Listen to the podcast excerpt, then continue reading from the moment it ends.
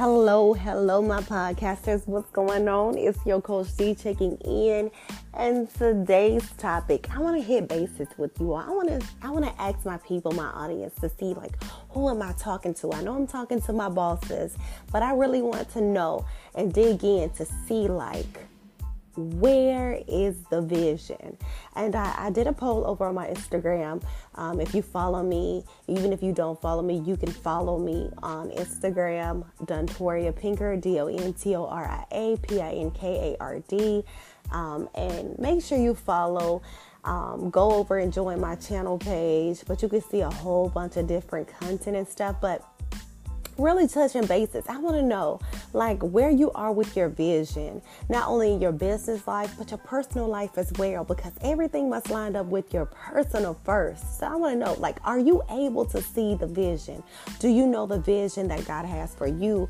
You know, so many times in life we just like go with the flow or whatever we're good at. We're kind of like, okay, that's my niche. I can I can swing that. I'm good with that, and we kind of stay content with um, some of our crafts.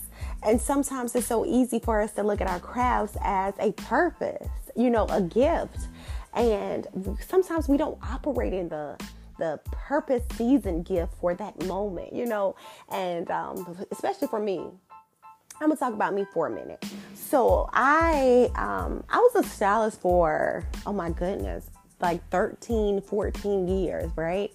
And when I stepped into the role of being a cosmetologist, it was more so of I was good at it, right? And so after graduation, I was like, well, I'm already doing hair, so let me just be a stylist. I can make money before I go further my education. And at that point, I really didn't know much about vision, right? I was just going with the flow because in my family, everybody lifestyle is different. But in my family, what I saw was, hey, if you're good at it, or even if you're not, bills have to be paid. Go make your money. That's it. Some nine to five, some entrepreneurs. And my mother, she was an entrepreneur, and um, her purpose was to be a caregiver. And so she had a daycare for many years. And my thing was, I never really tapped into that. It was just like, oh, you do great hair, go be a stylist, right? And so I wasn't introduced to that. So my thing was, mm, let me feel my way out. And a lot of times we kind of feel our way out what you like, what you don't like. So I went to cosmetology school and I became a hairstylist. And then my next thing was, oh, okay, I think I would like to be a nurse really didn't have a passion for it, still don't have a passion for it, but I was looking at the monies, right? Um, what's gonna produce some money? And so when I got into the hair industry, my clientele was amazing because I'm a very driven person. And once I step foot in it and I, I, I start that role, it's kind of pretty much like, hey, if I'm gonna do it, I'm gonna do it big. I have to be number one. And so becoming a stylist, it was like I was good at it.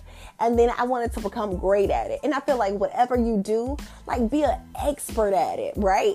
And so I was like doing amazing hair and doing everything. And then it was like hair was like very popular at that moment. So I was like, okay, I want to be a celebrity stylist because that's more revenue. And so I had a cousin, my first cousin. He was a story producer um, with this like hit show, and I was like, "Hey, cousin, can you hook a cousin up? I want to be a celebrity stylist." And so he was like, "Hey, do you have a portfolio?" No, I don't have a portfolio, but you are a photographer too. Can you hook me up? He was like, no biggie.